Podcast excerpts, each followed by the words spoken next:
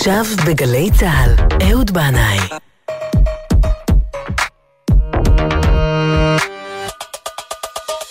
הבית של החיילים,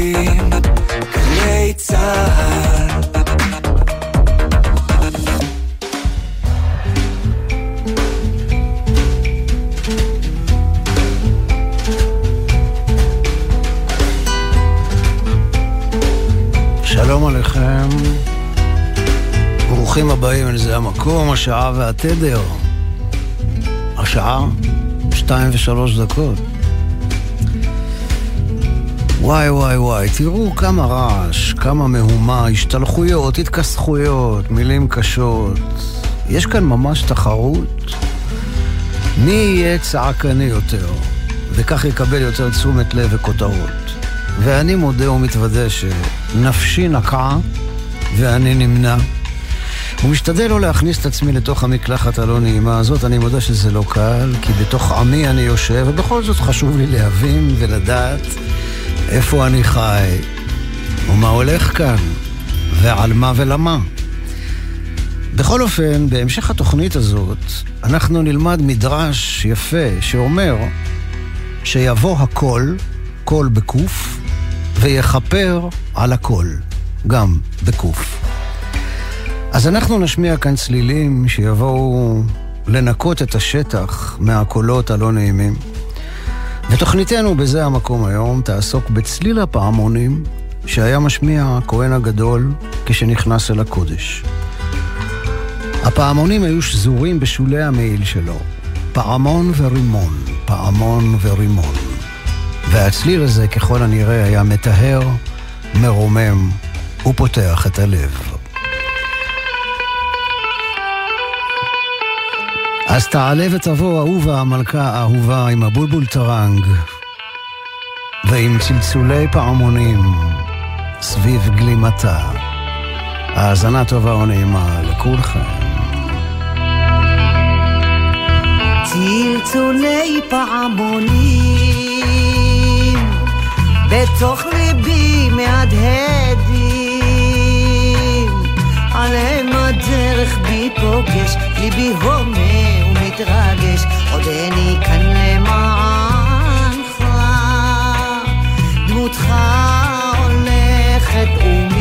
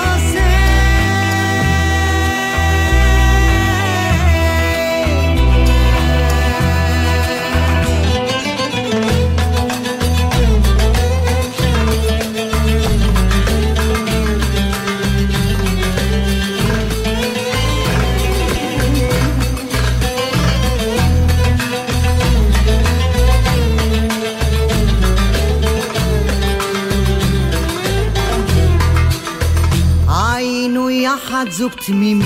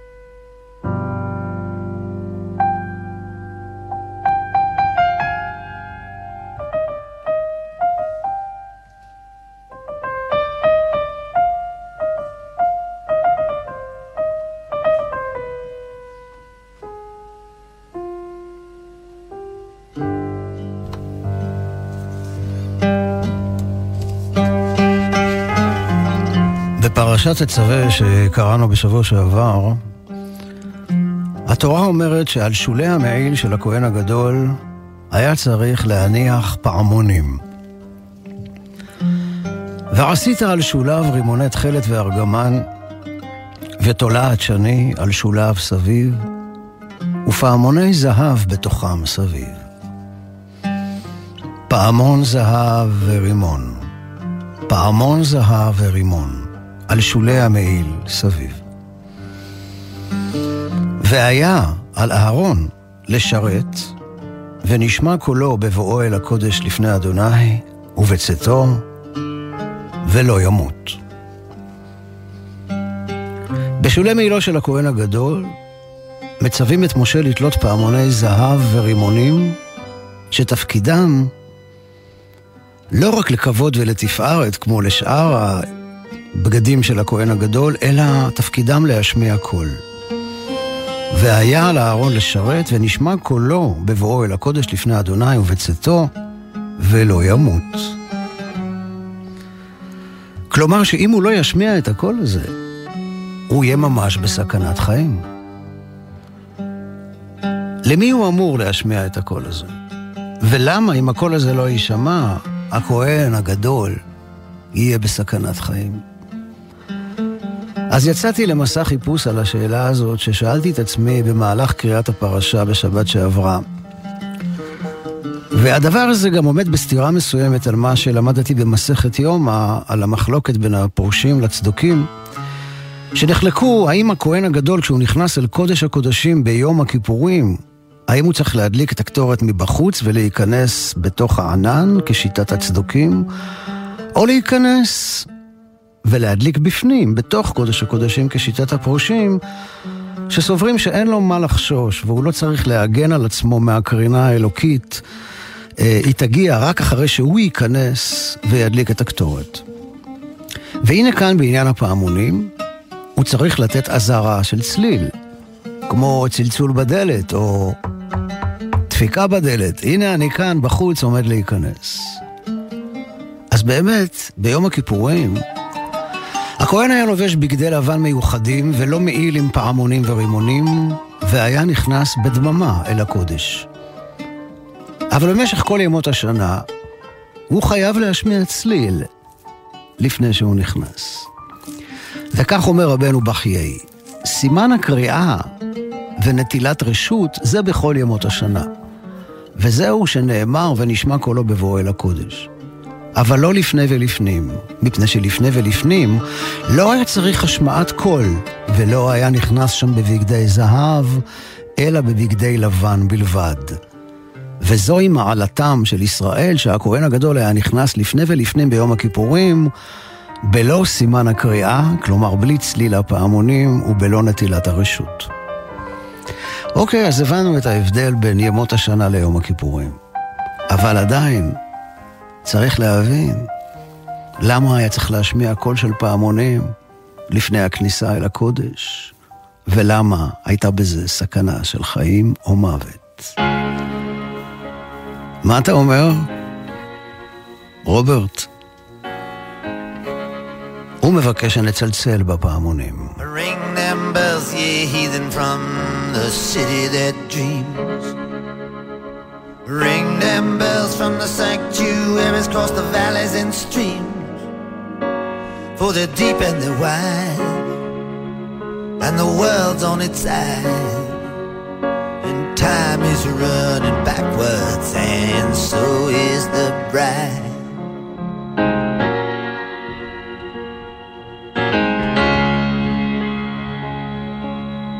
Ring them bells, St. Peter, where the four winds blow. Ring them bells with an iron hand so the people will know. Oh, it's rush hour now on the wheel and the plow. And the sun is a going down upon the sacred cow.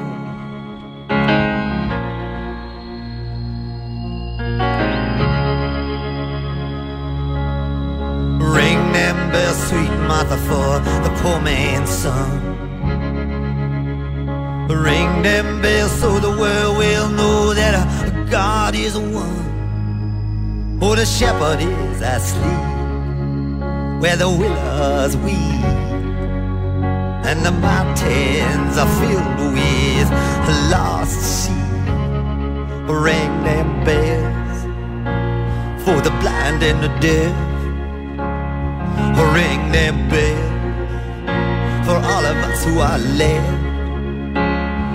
Ring them bells for the chosen few who will judge the many when the game is through.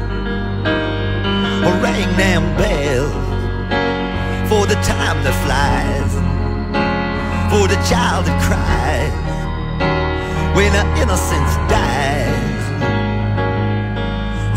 Them bells, St. Catherine, from the top of the room. Ring them from the fortress for the lilies that bloom. For the lines are long and the fighting is strong. And they're breaking down the distance between right and wrong. בוב דילן מבקש לצלצל בפעמונים. ואנחנו נחזור אל השאלה ששאלתי קודם, מדוע הכהן הגדול היה חייב להשמיע כל פעמונים בכניסתו אל הקודש? ואם לא, היה מסתכן במיתה. אז הנה יש לנו מדרש שאומר, הרב אמר, אל תיכנס לעיר פתאום, ואל תיכנס לבית פתאום. רבי יוחנן, כשהיה עולה לשאול בשלומו של רבי חנינה, היה, כן, מקעקע, הוא ככה מסמן לו, הנה אני בא. כנראה שלא היה אז פעמונים. או... ועלו דברים קל וחומר, אומר המדרש. הנכנס לבית חברו, בשר ודם, צריך להודיע על בוא. כהן גדול שנכנס לבית קודשי הקודשים על אחת כמה וכמה, צריך שיישמע קולו. לפי המדרש הזה, פעמוני המעיל השמיעו קול בדומה לפעמון הדלת, כדי שהכניסה של הכהן הגדול אל הקודש לא תהיה פתאומית. אגב, מעניין שכתוב שם גם אל תיכנס לעיר פתאום. היום זה נשמע מוזר, אבל הכוונה היא כנראה לתקופה שבה לערים היו חומות ושערים, אבל בכל זאת, לא בטוח שכדאי להיכנס פתאום לשיקגו, כן? או לבת ים, בלי, בלי לפגוע בתושבי בת ים. גם אזורים מסוימים ברמת גנגס, אני לא מציע להיכנס בלי להודיע מראש. רבנו ברכי אומר ככה, הרי זה מדרך המוסר, ולימדה אותנו תורת דרך ארץ, לאדם שרוצה להיכנס לפני המלך, שיהיה מקיש בפתח ההיכל תחילה, כדי שלא ייכנס פתאום.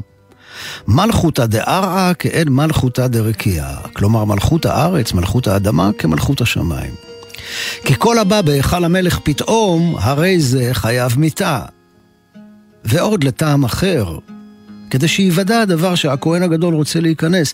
ואף על פי שהכל גלוי וידוע אצל השכינה וגם אצל המשרתים, משרתי הקודש המלאכים, כן, אז עד תם הדבר אומר רבנו בכיה, למרות שזה היה ידוע כאילו שהוא מגיע בכל זאת, היה צורך בדבר כדי שלא יפגעו בו המלאכים הקדושים, אילו היה נכנס פתאום. גם הרמב"ן מחזק את הדעה הזאת ואומר, והנה הטעם שלא יפגעו בו מלאכי אלוהים. אז אפשר לומר שצליל הפעמון הוא כמו קוד של כניסה אל השער שנפתח בזמן שהכהן הגדול נכנס אל הקודש. אז כמו שכן, לא היית נכנס בלי רשות לבקר חבר, ועל אחת כמה וכמה שלא היית נכנס אל ראש הממשלה, או אל הנשיא, או אל ראש העירייה, מבלי לתאם את הפגישה מראש. ידוע הסיפור על רבן יוחנן בן זכאי, שהיה גדול הדור, ובכל זאת ביקש מרבי חנינה בן דוסה להתפלל עבור בנו החולה. וכשאשתו שאלה אותו למה, הוא אמר לה, אני צריך לתאם פגישה מראש עם הקדוש ברוך הוא. אבל חנינה הוא עבד השם באמת, הוא המשרת שלו, הוא נמצא כל הזמן ליד דלתו ויכול להיכנס מתי שהוא רוצה. ובכל זאת, קשה לי להבין עדיין מדוע הוא חייב מיתה. האם זה עונש? נחשוב על זה במהלך השיר הבא של אלג'יר שנקרא פעמוני המאה.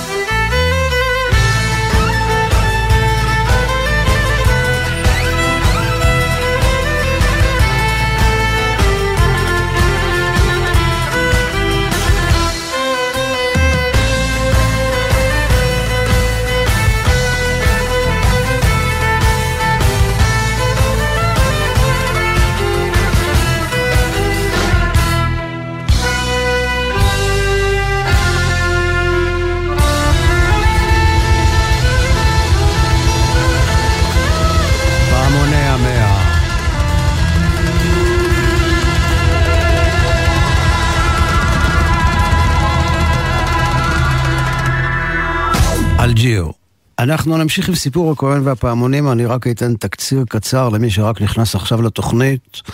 בשעה 2.25. אז ככה זה. הכהן הגדול, לפי מה שקראנו בפרשת תצווה בשבוע שעבר, היה צריך להשמיע קול של פעמונים מצלצלים שהיו קשורים לשולי המעיל שלו, בזמן שהוא נכנס אל הקודש, ואם לא, הוא היה חייב מיתה. ואז אה, אני העליתי את השאלה, מדוע הוא חייב מיתה? הבנו שצליל הפעמונים אמור להתריע ולהזהיר אה, על זה שהוא עומד להיכנס, וכמו שאתה מצלצל בדלת של חברך לפני שאתה נכנס, ככה גם לפני שאתה נכנס אל הקודש, אתה צריך לתת איזשהו צלצול שנותן התראה לקראת זה. אבל למה הוא חייב מיתה? אני לא בטוח שיש כאן עניין של עונש. נראה לי שהכהן חייב להשמיע את צליל הפעמונים כסוג של הגנה בפני עוצמה מאוד גבוהה של שקט. כמו שהקטורת מגינה על הכהן מפני העוצמה הגדולה מאוד של האור האלוהי. בסיפ... בסיפור שמופיע בספר מלכים, הנביא אליהו עובר סדנה חינוכית בהר חורב, ולומד שם שהנוכחות האלוקית היא לא באש, לא ברוח, לא ברעש, אלא בקול דממה דקה.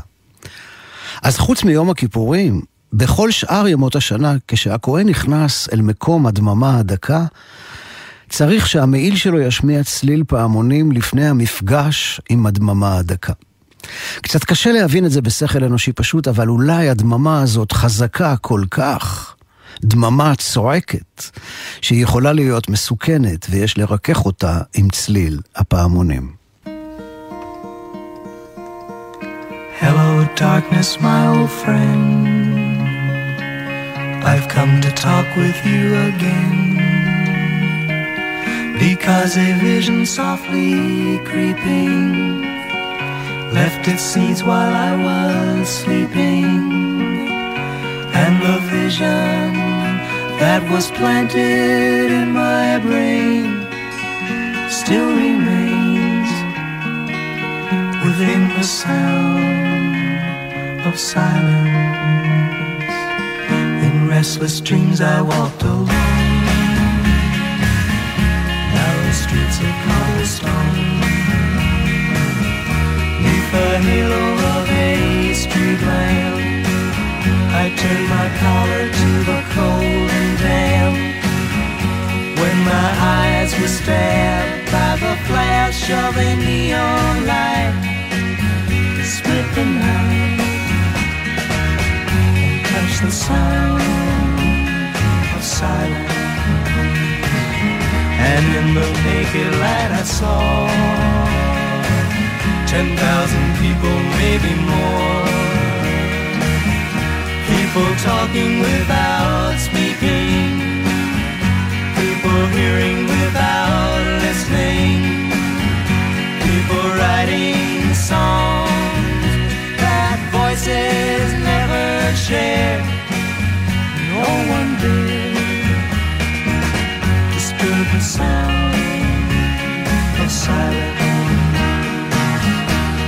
Said I, you do not know. Silence like a cancer grows. Hear my words that I might teach you. Take my arms that I might reach you. But my words, like silent raindrops, fell. echoing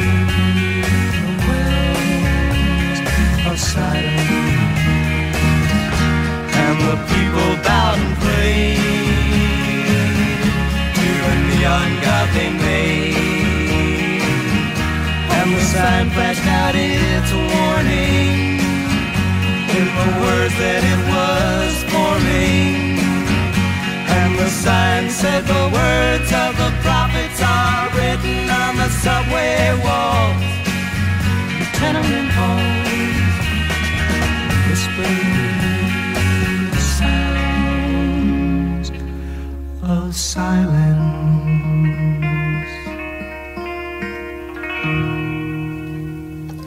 סיימון וגרפונקל בצלילי השקט. אנחנו חוזרים אל בית המדרש הרדיופוני שלנו. ממשיכים לחקור את הסוד של צלצולי הפרמונים סביב המעיל של הכהן הגדול. אז מצאתי עוד כיוון לנסות להבין את העניין הזה. בספר הכתב והקבלה הוא אומר שצלצול הפעמונים נועד דווקא לאוזני הכהן, לא לאוזני השכינה. וכך הוא אומר, על ידי שמיעת כל הפעמונים שבמעיל, התעורר הכהן לתת דעתו וליבו לפני, מתלב... לפני מי הוא מתלבש בבגדים האלו, ומי הוא אשר ציווה לו להתלבש בהם, ולתכלית מה הוא לבדו מצוין בבגדים כאלה. ובזה יהיו כל מחשבותיו ורעיונותיו לעבודת המלך העליון יתברך.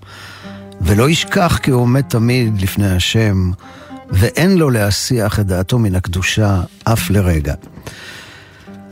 כלומר, לאור הדברים האלה אפשר לומר שכמו שאנחנו צריכים לזכור את המצוות בעזרת ראיית הציצית, כך הכהן הגדול צריך לזכור את תפקידו ואת שליחותו הנשגבת על ידי שמיעת כל הפעמונים. כאן סכנת המיטה תגיע כנראה מזלזול וחוסר תשומת לב לעבודת הקודש הזאת. זאת אומרת, הפעמונים כאן באים לתת לכהן הגדול יכולת ריכוז והבנה, לכוון את הפנימיות, את הקול הפנימי שלו, לקראת מה הוא הולך ומה הוא עושה כאן בכלל. הרשב"א מביא גישה נוספת שאומרת שאלה היו פעמוני אזהרה לכל מי שנמצא באזור, שזוזו, זוזו משם, פנו את הדרך, הנה הכהן הגדול עובר, קצת כמו צלצול של פעמוני אופניים, להבדיל. הארי הקדוש כתב שלושה פיוטים לשבת. הראשון שבהם הוא שר בסעודת ליל שבת, הזמר בשבחין, והוא מתחיל במילים האלה. הזמר בשבחין, למי על גוף איתכין, דבחקל תפוחין דהינון קדישין. הזמר שבחים, להיכנס בפתחים אל שדה התפוחים הקדושים. אז אפשר לומר שהזמרה כאן היא גם מלשון לזמור, לא רק לזמר, אלא גם לזמור עם הזמרה, כדי לפלס את הדרך בתוך החורש הסבוך, לפנות את הקוצים והדרדרים וכך להגיע אל שדה התפוחים המואר והענקי. ואולי זו גם המטרה של צלצול הפעמונים בשולי המעיל של הכהן הגדול. ועולה על דעתי עכשיו שתפילת שמונה עשרה, שנאמרת בלחש, היא אולי הכניסה שלנו אל הקודש, כי מאז שחרב בית המקדש, כל אחד עושה את עבודת הכהן לבדו. ולכן יש לנו תמיד הקדמות לפני תפילת הלחש, גם בשחרית, גם במנחה, גם בערבית. יש לנו הקדמות שנאמרות בקול רם, כמו צלצול הפעמונים שמפלס את הדרך של הכהן אל הקודש. אז השמיעו קול. עם השינה.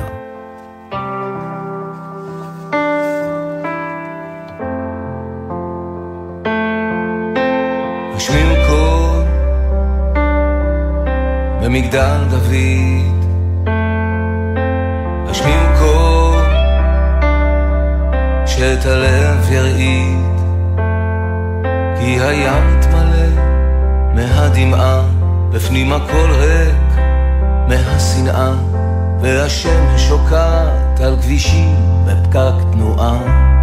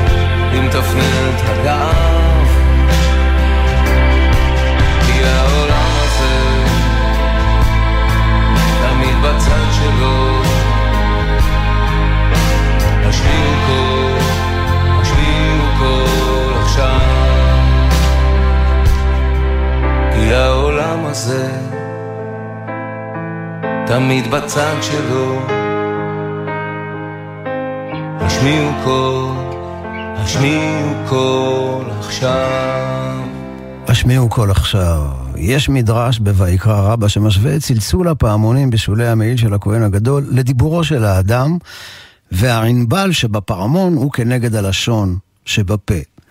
רבי סימון בשם רבי נתן אומר, לשון הרע אין לו כפרה, ונתנה לו תורה כפרה. במה יתכפר לו? בפעמוני המעיל, שנאמר, יבוא הכל ויכפר על הכל. הכהן הגדול היה מכפר על החטאים של העם כולו. לפעמונים שלו הייתה את היכולת להשמיע קול חיובי, גבוה ומואר, שהיה מטהר את הקול הנמוך, החשוך והשלילי של דיבורי לשון הרע. הלהקה הזאת נקראת קינגסמן, והם מצלצלים בפעמוני החופש. Ring the bells of freedom. Ring the bells of freedom for all the world to hear. It's time her tears. We've all been much too silent for much too long, you see. Just ring the bells of freedom loud and set our people free. When our brothers are in bondage in a far off distant land, for reasons I'm sure most of us don't understand. I may be slow to anger, but I know right from wrong. America's no coward. If you think so, then you're wrong. Ring the bells of freedom for all the world to hear. It's time to pick old Glory up and wipe away her tears. We've all been much too silent for much too long, you see. Just ring the bells of freedom loud and set our people free. I believe in love and kindness. Why, I'll even walk that extra mile. I'll even turn the other cheek, partner, and I'll do my best to smile. But don't you dare mistake kindness for a weakness on my part. Boy, when you step on Old Glory, you're stepping on my heart. Just ring the bells of freedom for all the world to hear. It's time to pick old Glory up and wipe away her tears. We've all been much too silent for much too long, you see. Just ring the bells of freedom loud and set our people free. From the mountains to the prairies to the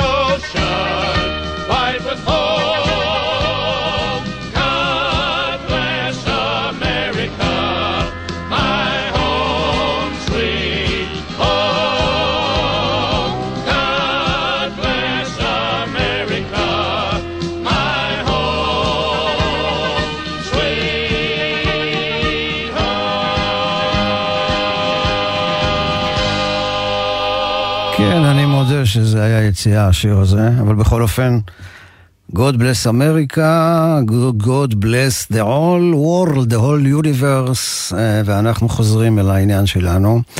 מנסים לפתור את התעלומה המיסטית הקדומה, למה היו פעמונים בשולי המעיל של הכהן הגדול. הפסוק אומר, והיה לאהרון לשרת ונשמע קולו בבואו אל הקודש לפני השם ובצאתו ולא ימות.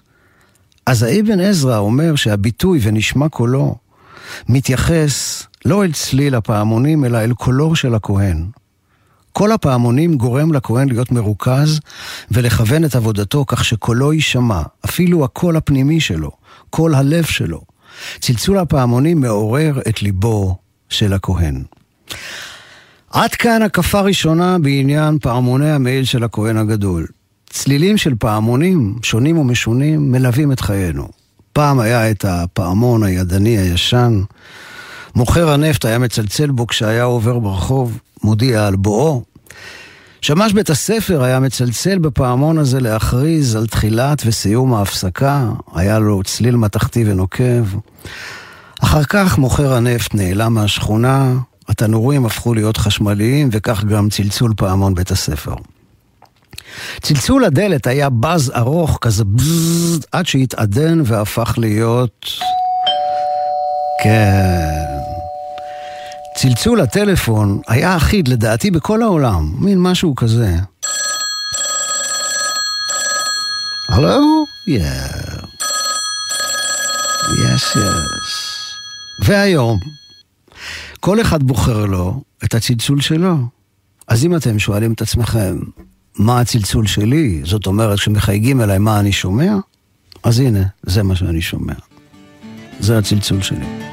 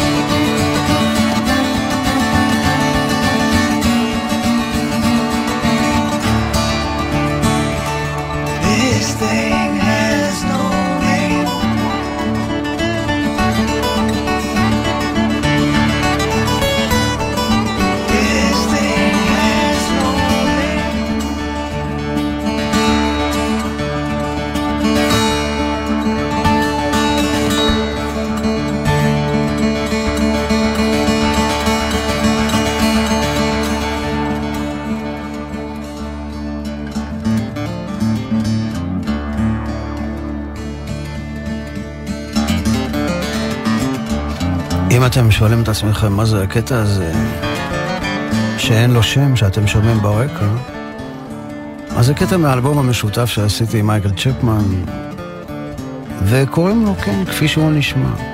These things has no name. היי מייקל, מייקל. הרבה געגועים.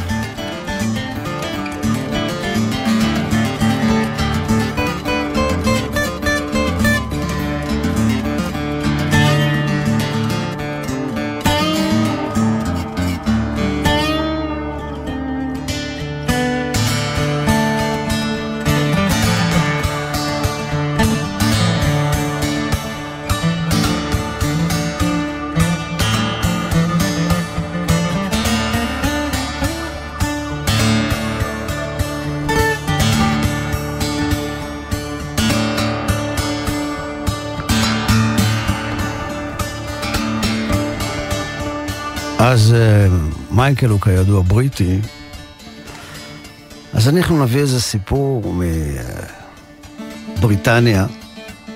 אתם בטח מכירים את הביטוי למי צלצלו הפעמונים. ספר מאוד מפורסם של ארנסט המינגווי על מלחמת האזרחים בספרד, שהפך להיות סרט. מאיפה מגיע בעצם הביטוי הזה? למי צלצלו הפעמונים? צלצול איטי של פעמוני כנסייה מציין הלוויה. אז uh, כששומעים פעמון מצלצל כך, באיטיות כזו, שואלים למי צלצלו הפעמונים? כלומר, מי נפטר, מי מת? אז הסיפור אומר שהנרי השמיני היה מלך האנגליה במאה ה-16, הוא התאהב באן בוליין, וכדי שיוכל לשאת אותה לאישה, הוא החליט לבטל את נישואיו לאשתו הראשונה, קתרין מארגון. האפיפיור הקתולי לא נעתר לבקשתו של הנרי השמיני לבטל את הנישואים, ובתגובה הנרי התעצבן והחליט לנתק את ארצו מהכנסייה הקתולית ולהקים זרם חדש בנצרות, האנגליקני, הזרם האנגליקני. אבל אין בולן, אה, הוא נשא אותה לאישה, היא לא הצליחה ללדת לו בן, גם אותה הוא הוציא להורג, יא אללה עליו. אני חושב שאיזה ארבע נשים שלו, הוא עשה להם את זה. בכל אופן, הייתה להם בת משותפת, אליזבת שמה, כשמה של המלכה הנוכחית. היא ירשה מאביה את המלוכה והוציאה מחוץ לחוק את כל המתנגדים לכנסייה האנגליקנית החדשה. הכמרים הקתולים נרדפו והוצאו להורג. בחור צעיר בשם הנרי דן הואשם בכך שהסתיר בביתו כומר קתולית. כומר קתולי. תפסו אותו, הוא עבר עינויים קשים והסגיר את בן חסותו. הכומר הוצא להורג, והנרי דן נכנס לבית הכלא, ושם הוא מת אחרי מחלה. ג'ון דן היה אחיו של הנרי, בחור בן 21, לקח את כל הסיפור הזה מאוד קשה, וכך הוא כתב: אף אדם הוא אי. חי לבד רק לעצמו. כל אדם קשור ומחובר כחלק של יבשת. אם רגב אדמה יישטף על ידי הים, מאירופה, יהיה מאירופה קצת פחות. מותו של כל אדם פוגע ומפחית ממני עצמי, ולכן לעולם אל תשאל בעבור מי צלצלו הפעמונים. דע לך שלך הם צלצלו.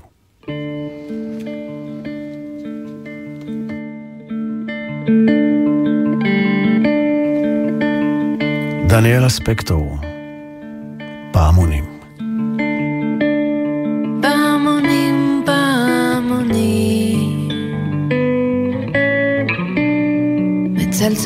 בראשך. אתה לא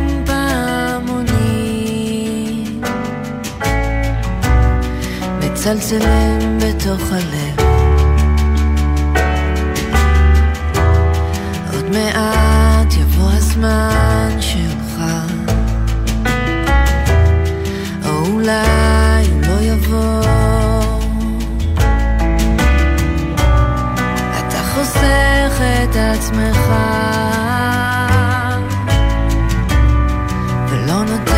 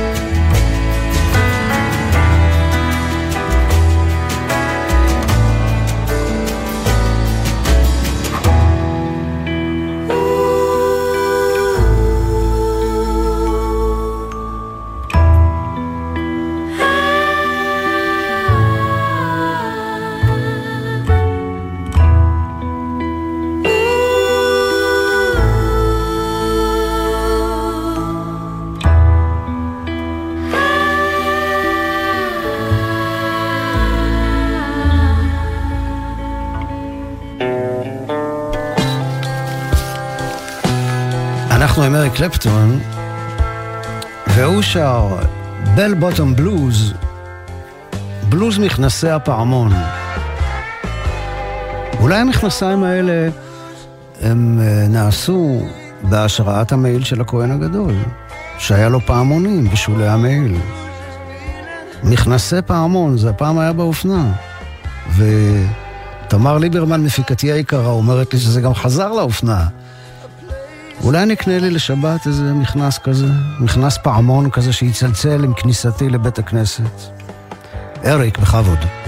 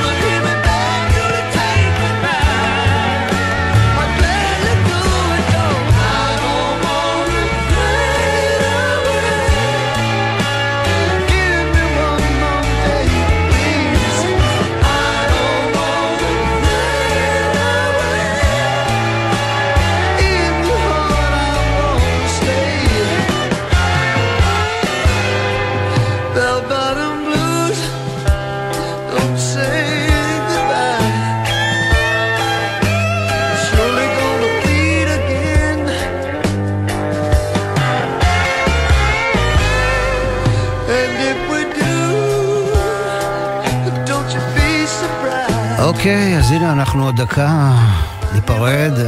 עד הפעם הבאה. אני רוצה לומר תודה רבה לבן שני על הניהול הטכני, תודה גדולה לתמר ליברמן, ניהול ההפקה. שתהיה לכם באשר אתם שם סלמת של שבת טובה או רגועה עם צליל פעמונים בלב.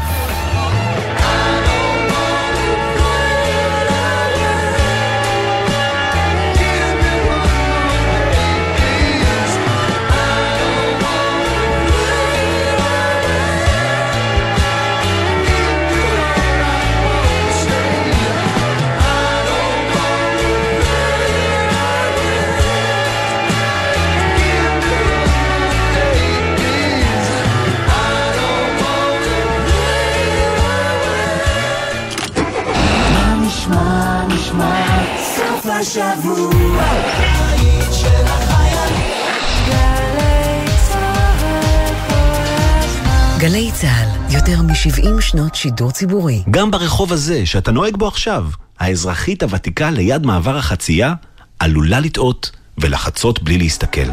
עשרה כמה שפחות זה פי שניים סיכוי לחיות. בייחוד בתוך העיר, סעו לאט יותר. לא מתים מזה, כי כולנו יחד מחויבים לאנשים שבדרך. לפרטים נוספים חפשו אסקרלבד. 21 שנה לאחר היציאה מרצועת הביטחון בלבנון. אתה יכול לומר שרוב מי שיצא מלבנון יצא עם פוסט-טראומה ברמה כזו או אחרת? כן. החיילים ששירתו שם חוזרים אל החוויות שנשארו איתם לתמיד. זו תמונה שעדיין חוזרת לי בראש עד היום, שאני עולה למאג ויורה, זה משהו שהוא קופץ לפעמים במחשבות בכל מיני סיטואציות. סיפורים מלבנון, הסכת חדש של גלי צה"ל על החיים והמוות בלבנון, מעיניהם של מי שהיו שם. ואני לקחתי את כל מי שאני ידעתי מלבנון. ההסכת סיפורים מלבנון זמין עכשיו באתר וביישומון גלי צה"ל ובכל מקום שאתם מאזינים להסכתים שלכם. 70 על 70 נתנאל סמריק מארח את אחינועם ניני לשיחה על רגעים בלתי נשכחים בקריירה ובחיים האישיים, עם קטעים נדירים מארכיון גלי צה"ל. דיכאון אחרי לידה זה נושא שלא מדברים עליו. תפסלי לי במילים את, את הבור הזה שלך אחרי הלידה של ילד הראשון. זה בכי מר ואינסופי, ובנוסף למצב הבלבלה הרגשית, הרגשתי שמישהו בא בלילה ולקח לי את החיים, וגם לקח לי את הבעל, כן? ולקח לי את הנישואים. הערב בשש, גלי צה"ל.